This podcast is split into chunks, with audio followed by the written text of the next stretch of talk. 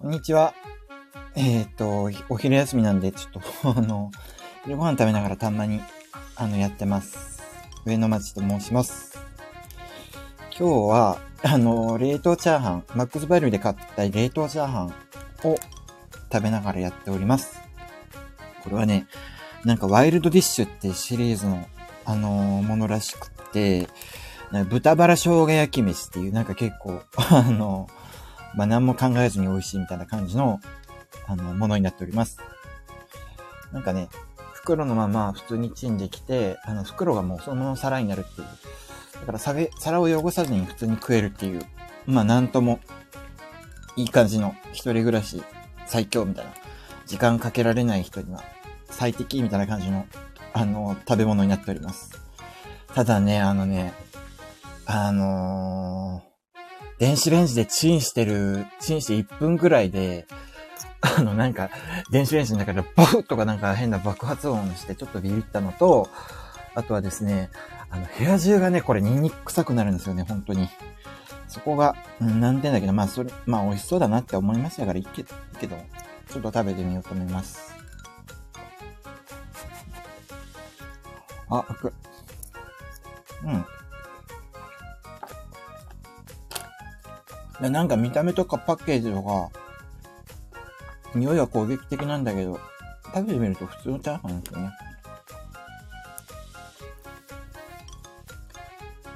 うん。ああ、でも、今日、今日はあ、もう金曜日か。もう今日でいっしゅうかん終わりですね。長かったですね、本当に。長い、本当に。もう、でも今週何も終わってないな、仕事。まあ大丈夫かな。まあいいや、もう。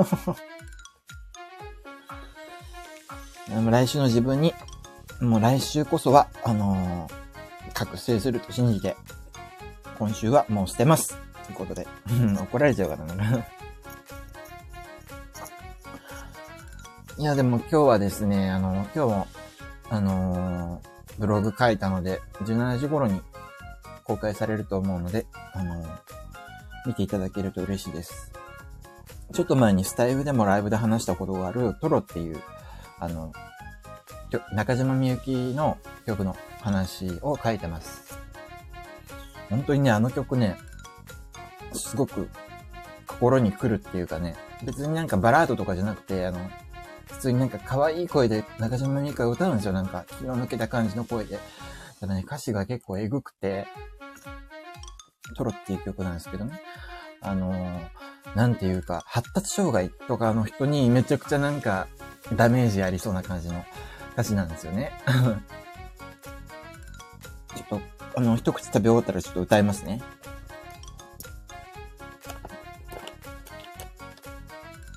うん。でもなんかこれ、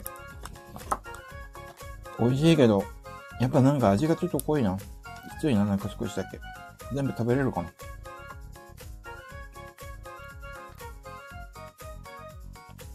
でもね。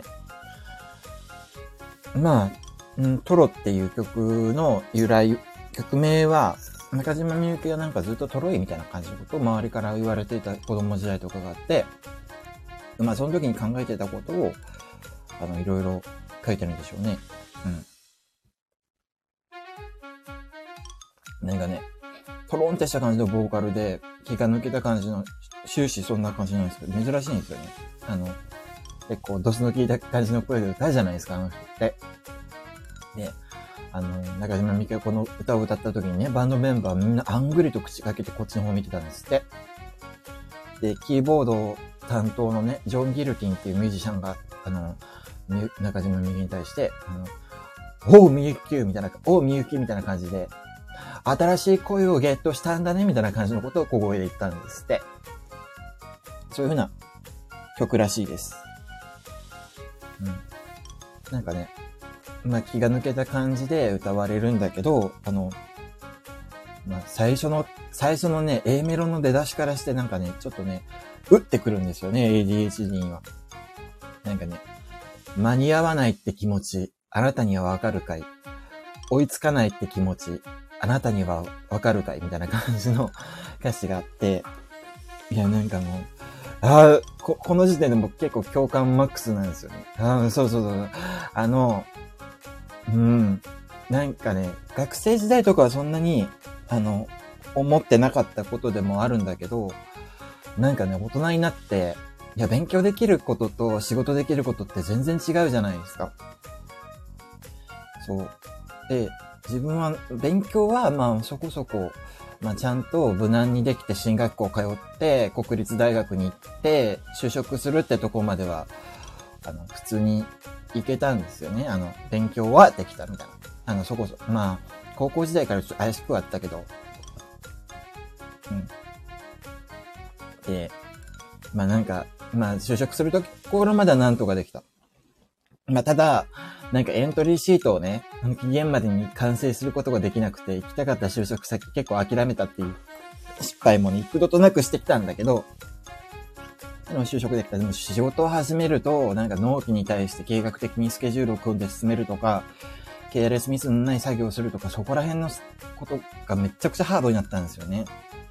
で、周りに迷惑かけることも多々あって、まあ同期はなんでみんなこれができるんだろうなって思ってたんですけど、そういった時に中島みゆきのさっきの今の曲のトロの歌詞、これがまた、あの、響く、響くっていうかね、あのね、こういう風な歌詞があるんですよ。なんかね、他の人はどうして何でもできるんだろう。他の人はどうして間違えないんだろう。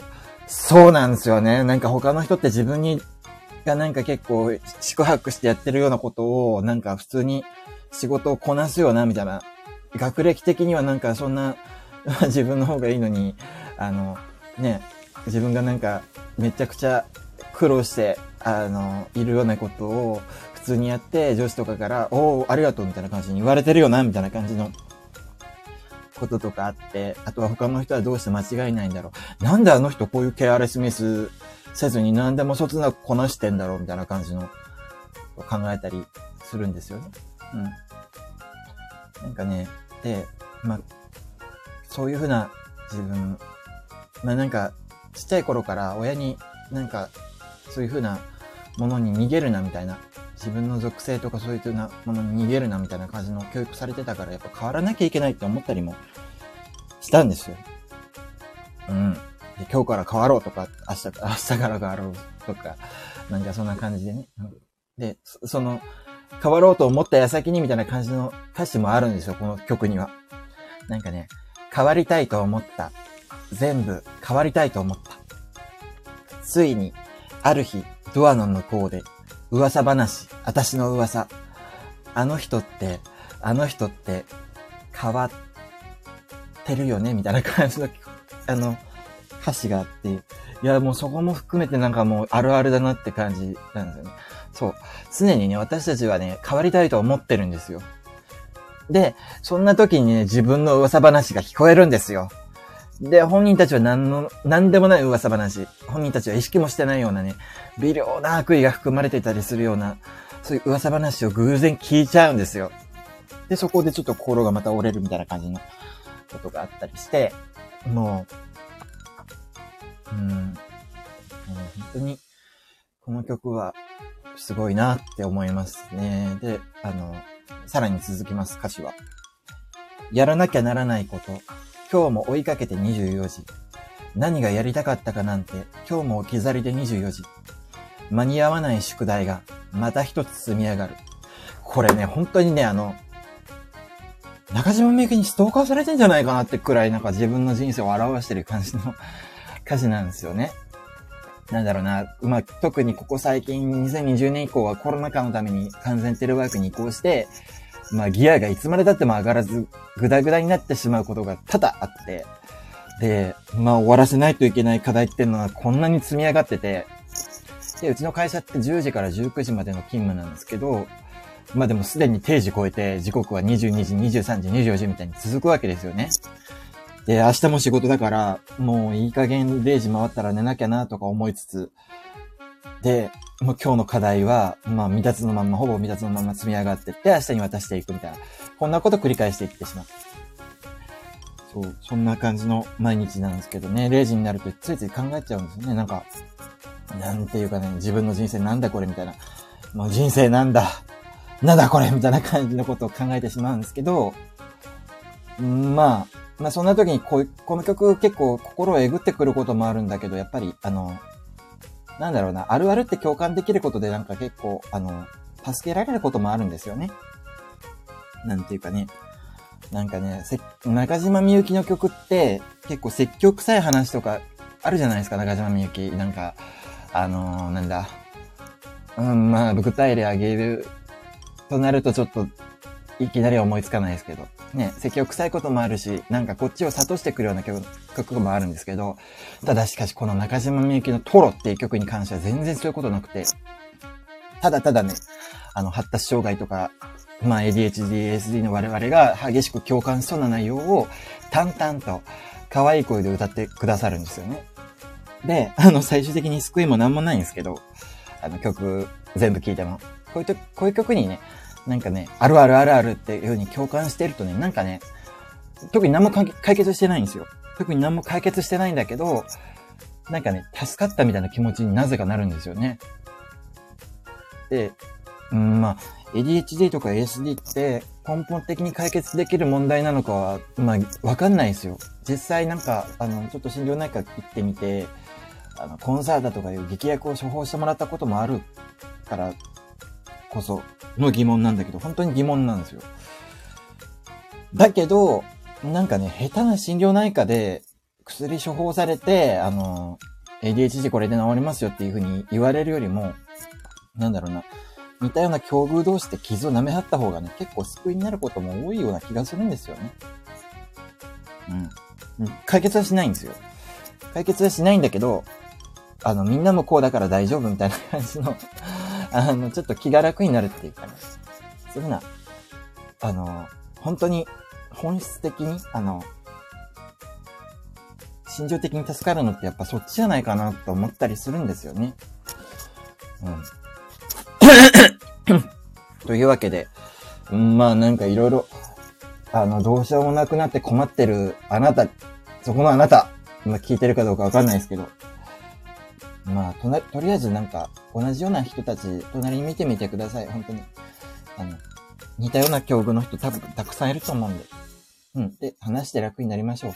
こんな感じに。っていうので、ちょっとチャーハンに戻りたいと思います。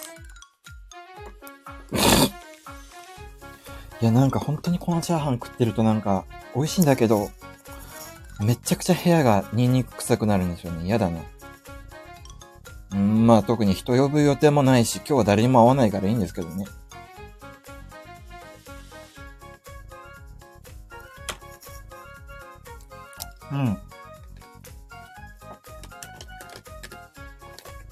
うん、うまい、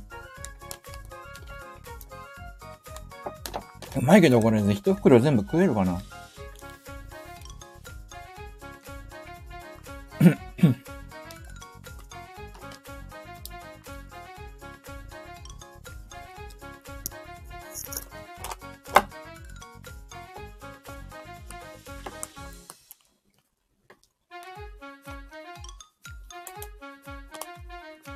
この、この食ってる間ってどういう風に聞こえてるんでしょうね。著作音とか聞こえるんですかね。 エーエスエムアール になってんのかなこれ。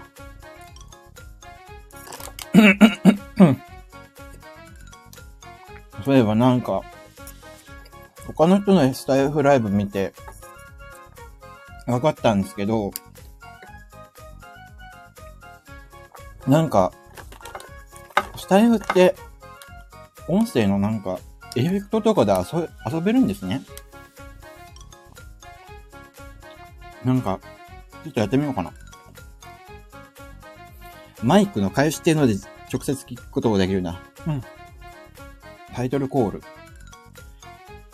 ああこれができるんだ。うーん。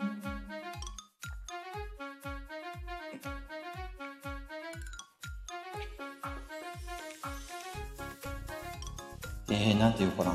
あのー、えー言おうとなるとなんか思いつかないですね。コンサートホール、コンサートホール、あ、あ、あ、広場、広場、広場、ハイトーンハイトーンハイトーンハイトーン、おおすごい。容疑者容疑者あああああああああ、こんなんで出るの。モンスターモンスターモンスター面白いですね、これね。あの、イケメンの本心に変換できるやつとかないんですかね。うーん、あ、あ、あ、あ、レトロあ、あ、あ、あ、あ、こういうのできるんですね、本当に。うーん、リアルタイムでできるんだ。うーん、ちょっと今度やってみようと思います。イケメンボイスが欲しいな。あとはなんだろうな、視聴者数稼ぐためにはやっぱ可愛い女の子がいいんですかね。可愛い女の子の声になんないかな。ハイトーンかな、そういうの。容疑者とか、容疑者がイケメンなのかな。うん、どうなのかな。ちょっと遊んじゃいましたけどこれはあ、コラボか。うん、このメニューはあ、招待することができるんですね。えー、あとあ、マイク切っちゃった。あとはあー、でもエフェクトこれだけなのか。うん、なんか有料プランとかあるんですかね。有料プランでしたら増えるとかなんですかね。う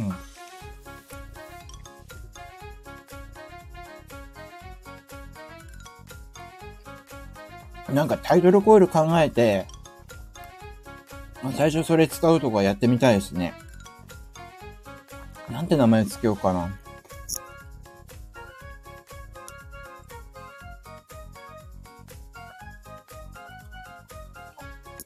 うん。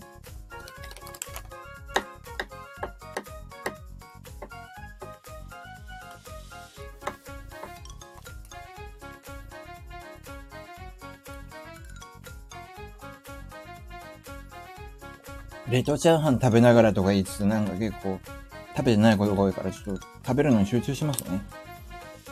食べつつ喋るみたいな感じします。うん。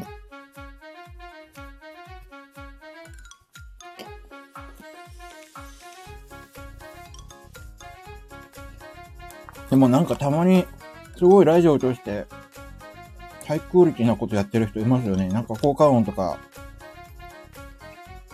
グイーンとか入れたりして。これどうやってるんですかね。なんか機材かなんか使ってるんですかね。まあさすがにあそこまではできないですけどね。うん。なんかラジオな時間みたいな感じの、あのー、方がいて、その人はなんか、コメントとかに返すたびになんか、うわーとかなんかあの、わーみたいな感じで効果音入れてらっしゃって、それが結構面白いんですよね。ちょっと真似してみたいなとか思ったけど、なんか、でもどうなんだろうな。なんかあんまりクオリティ高すぎると逆に入っていきづらいとかあるような気もしますよね。どうなんだろうか。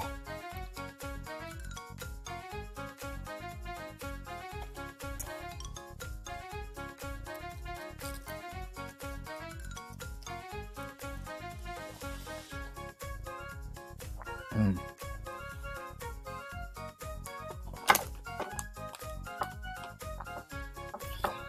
いやなんかこれ袋そんなに大きくないから大丈夫かなと思ったら、意外と一袋全部食べるのきついっすね。うえ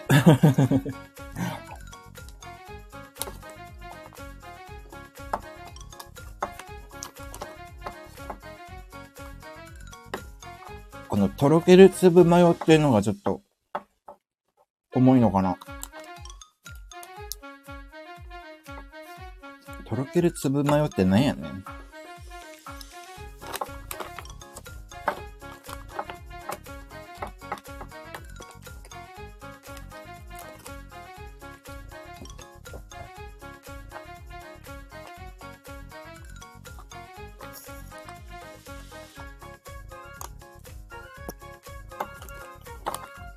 うん、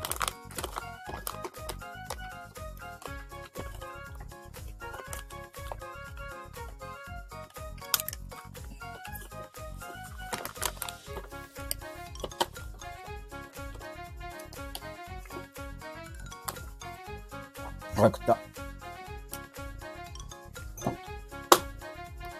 食べました。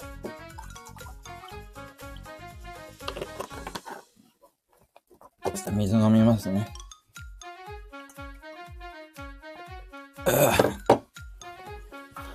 よし、食いました。美味しかったです。あ、なんか、あの、コーヒーを入れてみ、コーヒーっていうか、エフェクト入れていってみようかな。ごちそうさまでしたー。はい。というわけで、えーと、昼休み、あとさんじゅっぷんくらい残ってんな。はい。あの、午後の、あの、いろんな準備しようと思います。というわけで、あの、聞いてくださった皆様、ありがとうございました。